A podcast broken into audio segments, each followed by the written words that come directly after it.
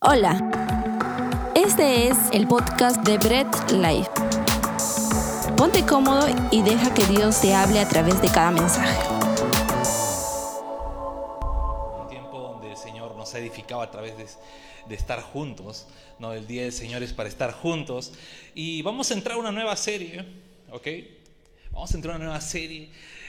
Y vamos a entrar a una serie como dando la apertura para Semana Santa. Gracias.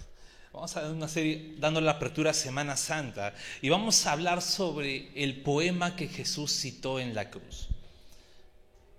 ¿Ok? Yo sé que en, mucho, en, la Iglesia Católica siempre se habla de las palabras de Cristo en la cruz, pero vamos a relacionarlo como si fuera un poema, un poema que lo dedicó al mundo, un poema que le dedicó a sus hijos, un poema que el Señor mismo se encargó de decir en medio de la aflicción de la cruz, se encargó a decirnos eh, este poema donde palabra tras palabra da un significado muy grande. ¿Ok? Y yo para esto quiero decir algo, vamos a empezar con el perdón. Y cuando nos referimos al perdón desde una perspectiva humana, siempre vamos a llegar a un perdón condicional. Te perdono, pero siempre hay un pero, ¿no? Te voy a perdonar, pero siempre hay un pero. ¿Por qué? Porque el perdón humano es un perdón condicional. El perdón humano siempre va a ser de esta manera. Y más aún es difícil perdonar cuando hay un pasado. Cuando tal vez hay un pasado de humillación, tal vez hay un pasado de maltrato, tal vez hay un pasado de peleas, un pasado de agresión, es mucho más difícil perdonar, se complica. Y más aún, no, luego de estas circunstancias, más aún se complica cuando no hay un arrepentimiento de la parte agresora, cuando ni siquiera vemos un arrepentimiento, pues decimos, ¿cómo voy a perdonar por ello? ¿Ok? Y yo sé que todos ustedes han escuchado, siempre hay canciones que hablan del perdón y siempre mencionan, ¿no? Que te perdone Dios, porque yo no te perdono, ¿no? Hay cantantes peruanos, ¿no? Mexicanos que hablan sobre ese perdón condicional, ¿no? Es más, siempre se le atribuye el perdón de esa forma solamente a Dios, porque el perdón sin, sin ningún requerimiento, el perdón sin condición, se lo atribuimos solamente al Señor porque el ser humano por lo general siempre va a estar enfocado al perdón condicional. El ser humano siempre va a estar enfocado al te perdono, pero hay algo que tienes que hacer. Sin embargo, vamos a ver que el perdón de Dios es incondicional. Y la Biblia nos menciona que sí hubo un hombre que luego de pasar humillación, luego de pasar maltrato, luego de pasar indiferencia y todo lo peor que un ser humano puede llegar a pasar, incluso hasta la muerte, llegó a perdonar aunque los agresores no se lo merecían. ¿Ok?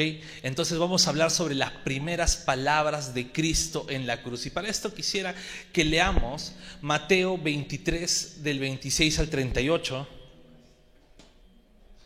Pero, Lucas, Lucas, perdón, Lucas 23 del 26 al 38. Gracias. Ok. Ahí pueden buscar en sus Biblias, pueden abrirlas, pueden prenderlas. Lucas 23 del 26 al 38. ¿Lo tenemos? A ver, les doy unos segundos ahí. El primero que le encuentre de un grito. Lucas 23 del 26 al 38. ¿Sí? ¿Ya lo tenemos? Genial. La palabra de Dios dice, y llevándole tomaron a cierto Simón de Sirene que venía del campo y le pusieron encima la cruz para que lo llevase tras Jesús. Y le seguían gran multitud del pueblo y de mujeres que lloraban y hacían lamentación por él. Pero Jesús, vuelto hacia ellas, les dijo, hijas de Jerusalén, no lloren por mí, sino lloren por ustedes mismas y por sus hijos, porque he aquí vendrán días en que dirán, bienaventuradas las estériles y los vientres que no concibieron y los pechos que no criaron. Entonces comenzarán a decir a los montes, caigan sobre nosotros, y a los collados cúbrannos, porque si en el árbol verde hacen estas cosas, en el seco, ¿qué no se hará? Llevaban también con él a otros dos que eran malhechores para ser muertos, y cuando llegaron al lugar llamado de la calavera, le crucificaron allí, y a los malhechores, uno a la derecha y otro a la izquierda. Y Jesús decía, Padre, perdónalos porque no saben lo que hacen. Y repartieron entre sí sus vestidos, echando suertes. Y el pueblo estaba mirando, y aún los gobernantes se burlaban de él, diciendo, a otro salvó, sálvese a sí mismo. Si este es el Cristo, el escogido de Dios, los soldados también le escarnecieron acercándose y presentándole vinagre y diciendo, si tú eres el rey de los judíos, sálvate a ti mismo. Había también sobre él un título escrito con letras griegas, latinas y hebreas diciendo, este es el rey de los judíos. Oramos. Amado Dios, gracias te damos por la preciosa oportunidad que me das de poder compartir tu palabra, Señor.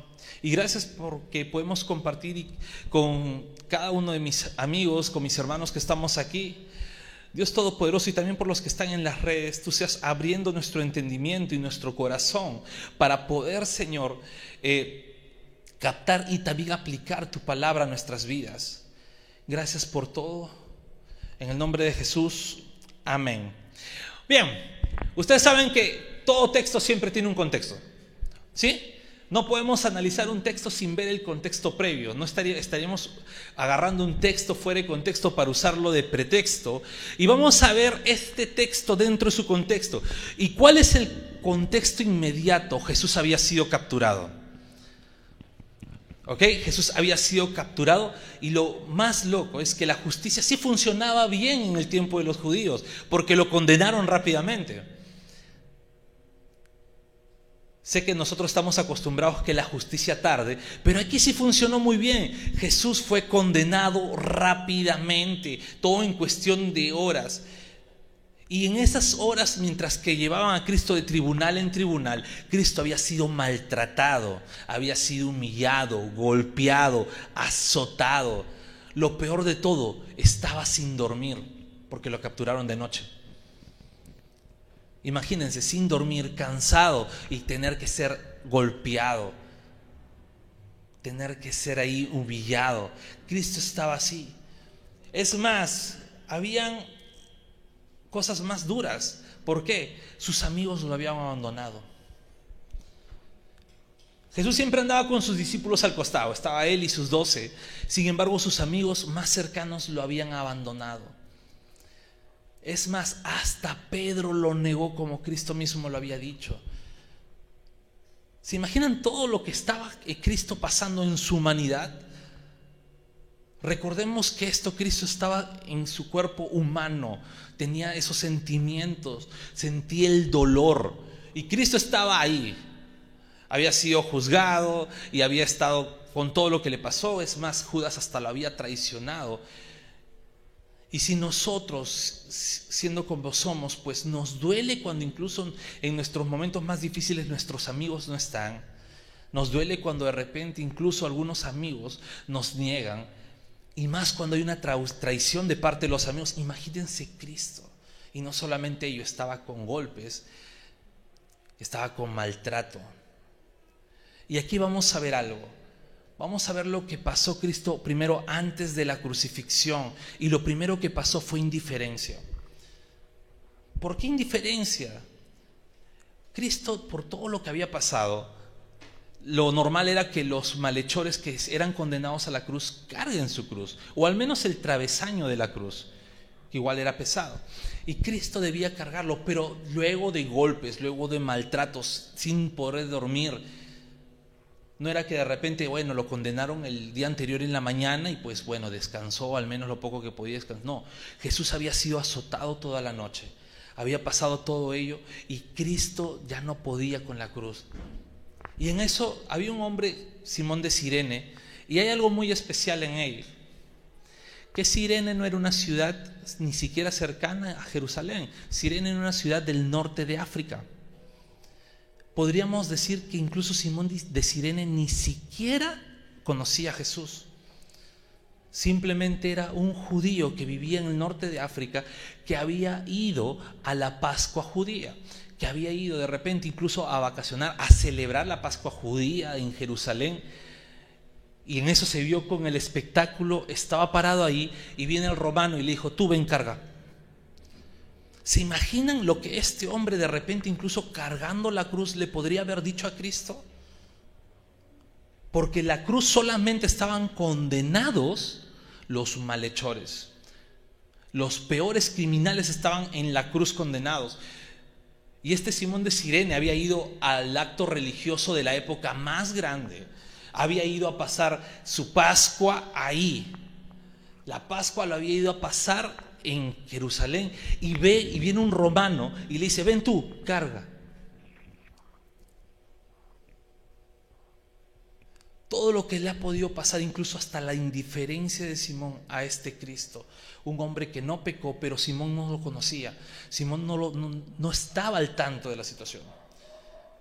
Y acuérdense que habían eh, opiniones divididas, porque por muchos Cristo sí era el Hijo de Dios, el Mesías, pero había muchos más que decían, no, este debía ser condenado, crucificado. Entonces la indiferencia de Simón de Sirene en todo el camino a la cruz era una de las cosas que Cristo pasaba. Y no solamente la de él, sino la de todos los que estaban también felices porque Cristo iba a ser crucificado. Ese era lo primero que Cristo pasó al momento de arrancar su camino a la cruz, su camino al Calvario. Lo segundo que pasó eran razones equivocadas. Todos han escuchado el popular llanto de las tres Marías, ¿no? Cuando una mujer a veces es bastante quejona, ¿qué le dicen? Ya estás como las tres Marías. Y ese es un dicho popular porque siempre se imaginan a las tres Marías llorando por piadosas, porque Cristo estaba siendo justificado, sentían pena por Cristo, ¿no? E incluso ahora nosotros no, cuando de repente nuestras abuelitas pues están ahí, siempre dicen, no, el niño Jesús pobrecito fue crucificado. Y estamos pensando en Cristo de esa manera, esa manera eh, piadosa, porque decimos, wow, incluso hasta hay memes, ¿no? ¿Han visto los memes, no? Que dice, hey, eh, cuando las chicas, si existiera la máquina del tiempo, regresan al tiempo y le dicen a su abuela, hey, yo soy tu neta, ah, sí, se abrazan. Y los hombres, Jesús, Judas te va a traicionar. y Jesús le pregunta, ¿quién? ¿Iscariote o el otro? Y el hombre, que habían dos. Pero siempre estamos pensando en eso, en que si pudiéramos cambiar la historia, lo haríamos. Siempre decíamos, no, si yo estuviera ahí, me hizo recordar una canción, pero si pensamos que si yo estuviera ahí, pues yo hubiera hecho el cambio, hubiera luchado, hubiera entregado mi vida por Cristo. Sin embargo, desconocemos que el contexto es que cuando un judío iba a ser crucificado por los romanos, siempre habían hombres y mujeres llorando por ese juicio. Cristo no era el primero por el cual de repente un grupo de judíos se acercaba llorando. Esa era la tradición en medio de la crucifixión.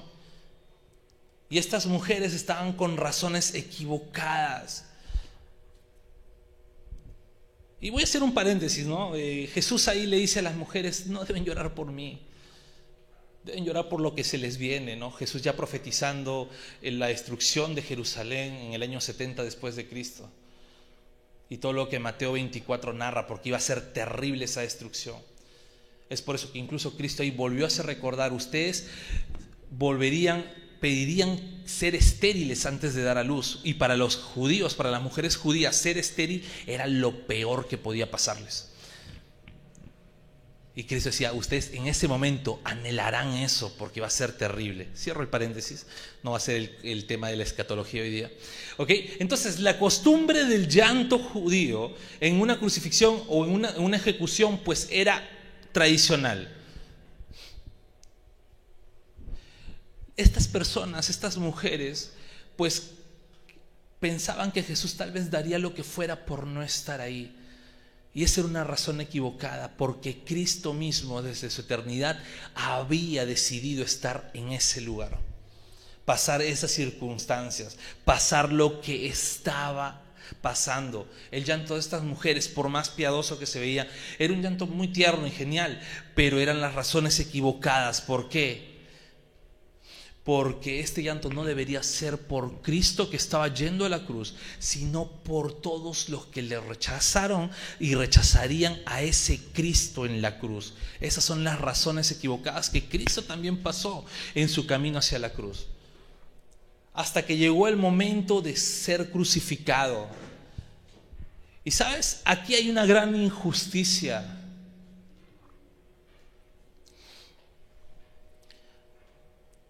Porque a pesar de que Cristo había decidido estar ahí, pues la gran injusticia es que Él no merecía estar ahí.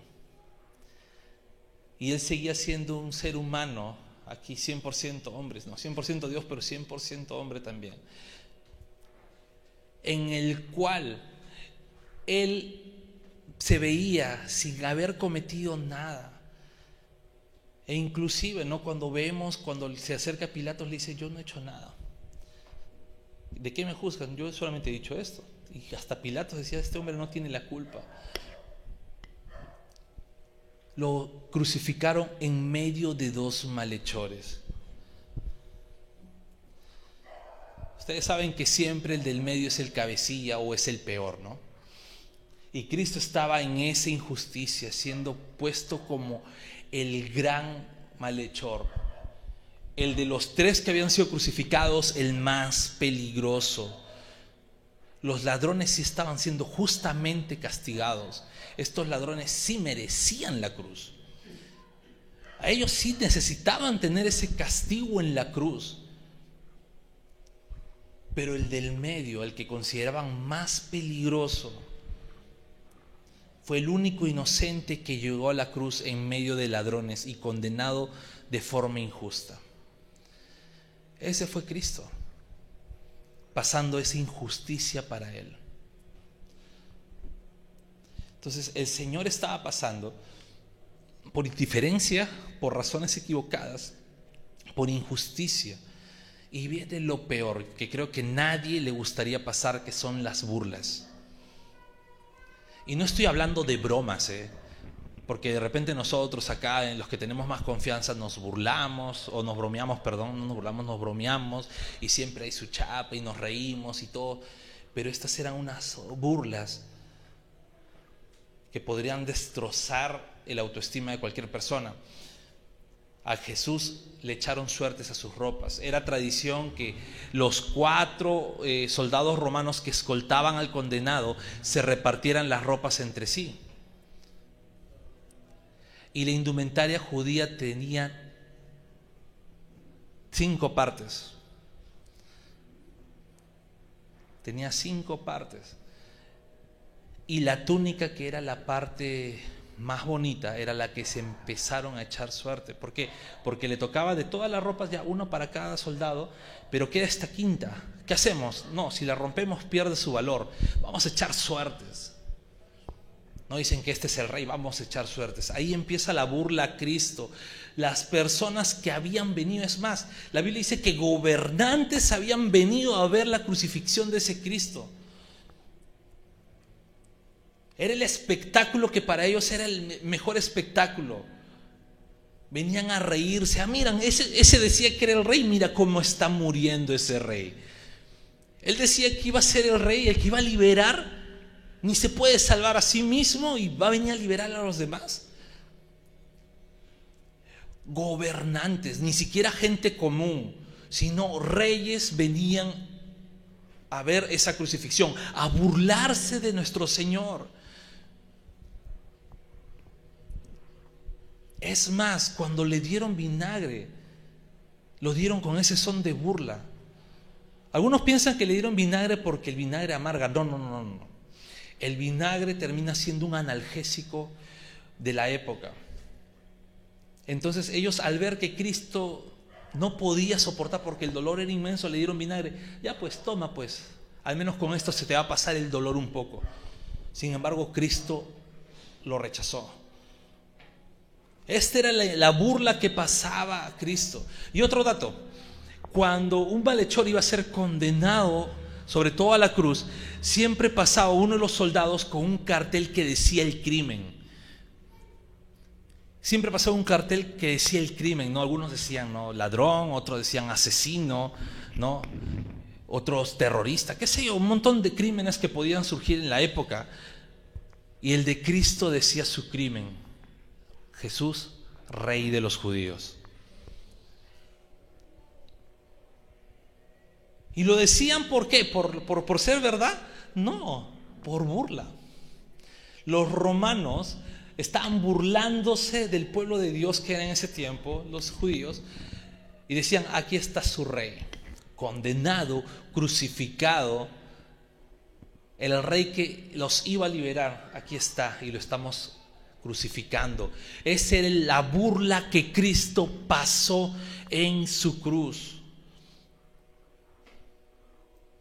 Y ya Cristo estaba crucificado en la cruz y estaba soportando todo eso, la indiferencia de muchos, las razones equivocadas de los que estaban incluso allí a su alrededor.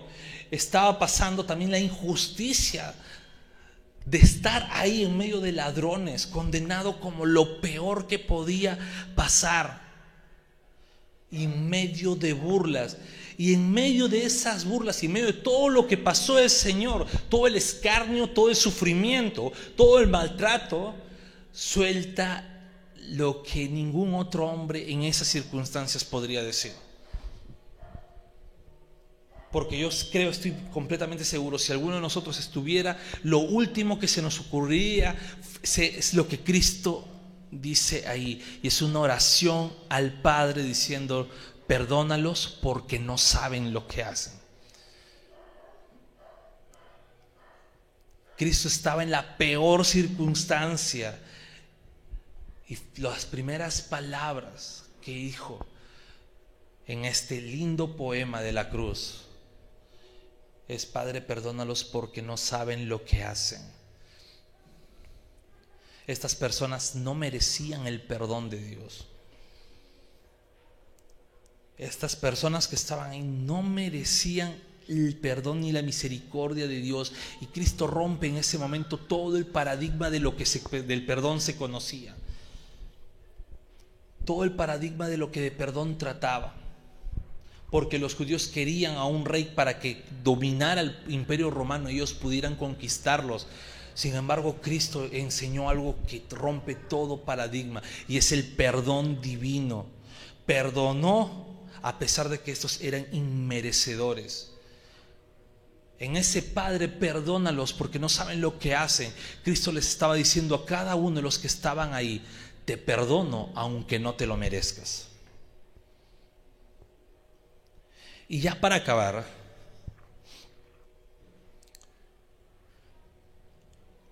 Cristo nos dice a cada uno de nosotros, te perdono aunque no te lo merezcas. Y ese poema de amor lo hemos escuchado a diario desde el inicio de nuestra conversión y de nuestra vida cristiana. Éramos inmerecedores. Tal vez nosotros éramos los que éramos indiferentes a Cristo y solamente en Semana Santa y en Navidad nos acordábamos un poco de Él. O tal vez éramos los que estábamos por razones equivocadas y veníamos a la iglesia simplemente para que el Señor cumpla nuestro mayor sueño anhelado, o nos saque de misios, o nos saque de pobres. Y estamos tal vez por las razones equivocadas.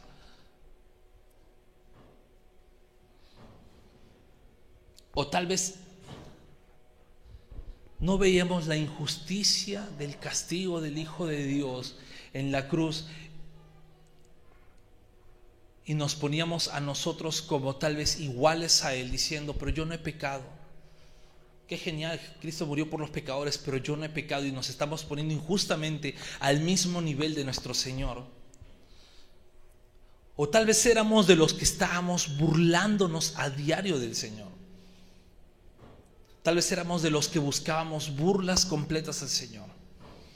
O decíamos burlas a Dios. Sin embargo, en su momento nuestro Señor nos dijo, te perdono aunque no te lo merezcas. Y estamos aquí, escuchando la palabra de Dios, estamos aquí meditando en la palabra, estamos aquí gozosos como hermanos, unidos en el día del Señor. Y ese te perdono aunque no te lo merezcas. Es el poema que debemos pregonar en todo momento al predicar la palabra de Dios.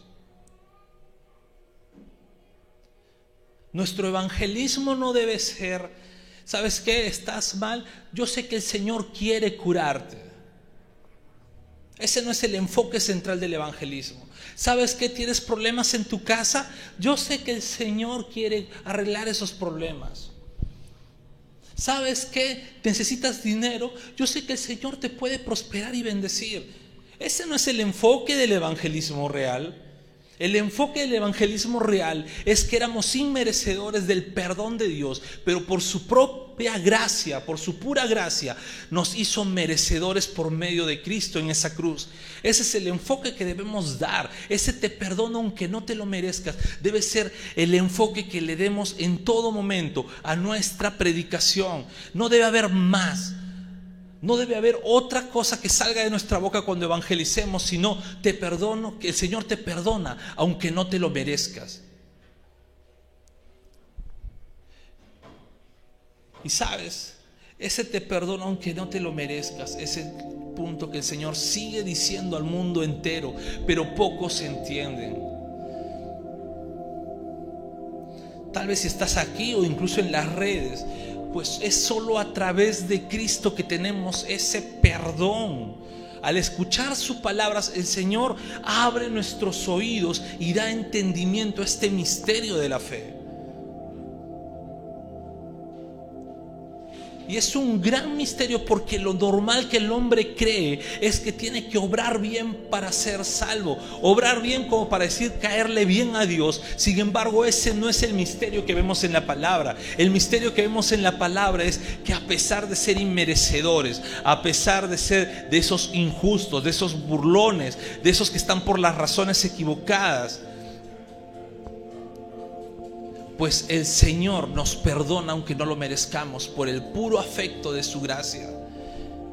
Entender ese misterio de la fe es el que nos lleva al arrepentimiento y un arrepentimiento genuino. El Señor nos perdonó y nos sigue perdonando incluso aunque no lo merezcamos. Y el Señor sigue perdonando aunque no lo merezcan allá en el mundo.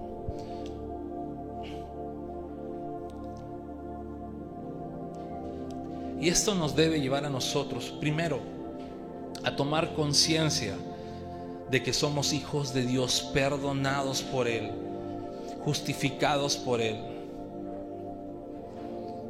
Y que como hijos de Dios,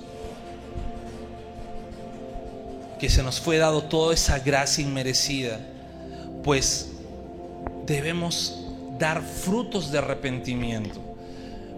Y debemos estar constantemente obrando bien, no para obtener perdón o obtener más perdón, sino porque es necesario actuar como hijos de Dios. Y nos debe llevar también a seguir predicando la palabra. La iglesia debe estar en constante crecimiento. A veces somos tan pesimistas que estamos viendo las noticias y vemos ya se acerca la guerra, se acerca el fin, Señor ven ya, y dejamos de hacer lo que el Señor nos dice, que es crecer como iglesia. Yo quiero ponerles en conciencia, si ustedes creen que el Señor volverá por segunda vez cuando su iglesia no está haciendo su trabajo, cuando su pueblo no está predicando el Evangelio, el Señor viene por una iglesia santa, pura y sin mancha. Y esto no quiere decir personas perfectas, personas que se ponen eh, faldas largas, que se cortan el cabello chiquito, que no se maquillan. De eso no está hablando el Señor. Cuando habla de una iglesia perfecta, pura, sin mancha, está hablando de una iglesia que sale a conquistar las esferas de la sociedad, que sale a evangelizar, que crece, El Señor va a venir cuando su iglesia esté trabajando. Anhelas el regreso del Señor, todos lo anhelamos. pero pongámonos manos a la obra. Prediquemos el Evangelio y sigamos predicando este poema o este primer verso del poema, que el Señor perdona aunque no lo merezcamos. Pongámonos de pie.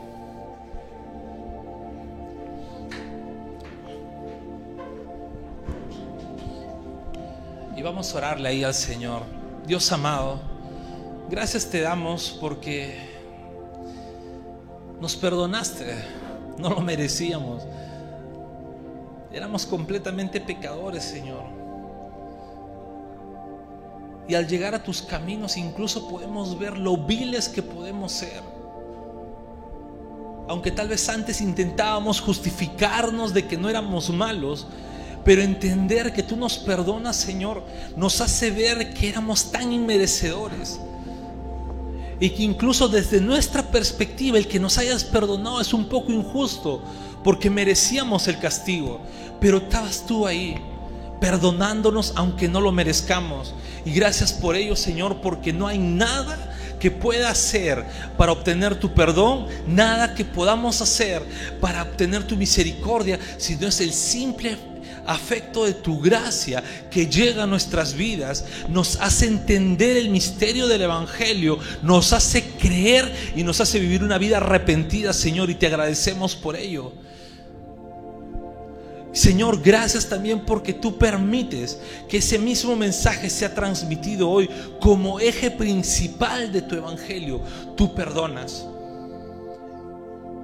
Y tú perdonas, Señor, a gente inmerecedora. Porque nadie merece un perdón tan puro, un perdón tan divino. Y Dios amado, te pido también por cada persona que no conoce tu palabra y que está escuchando el mensaje, pues Señor, tú seas ahí abriendo su entendimiento y puede entender que tú perdonas, que eres tú quien perdona,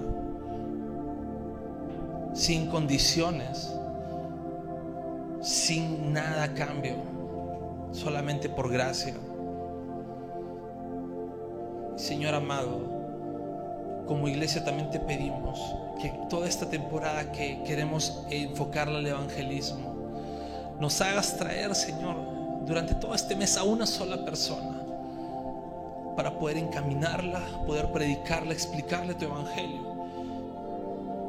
Y Señor, oro por cada una de las personas, cada uno de los miembros de esta iglesia que se están uniendo a esa visión, que se están uniendo a ese sueño de hacer crecer tu iglesia, de hacer crecer tu reino, para que tu iglesia siga conquistando cada esfera de la sociedad. A ti solamente tienes la gloria, te alabamos. Te alabamos Padre, te alabamos Hijo, te alabamos Espíritu Santo. Amén, amén y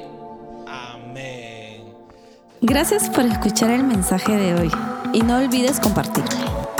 Síguenos en nuestras redes sociales, Instagram, arroba Bread Life Family, Facebook Bread Life.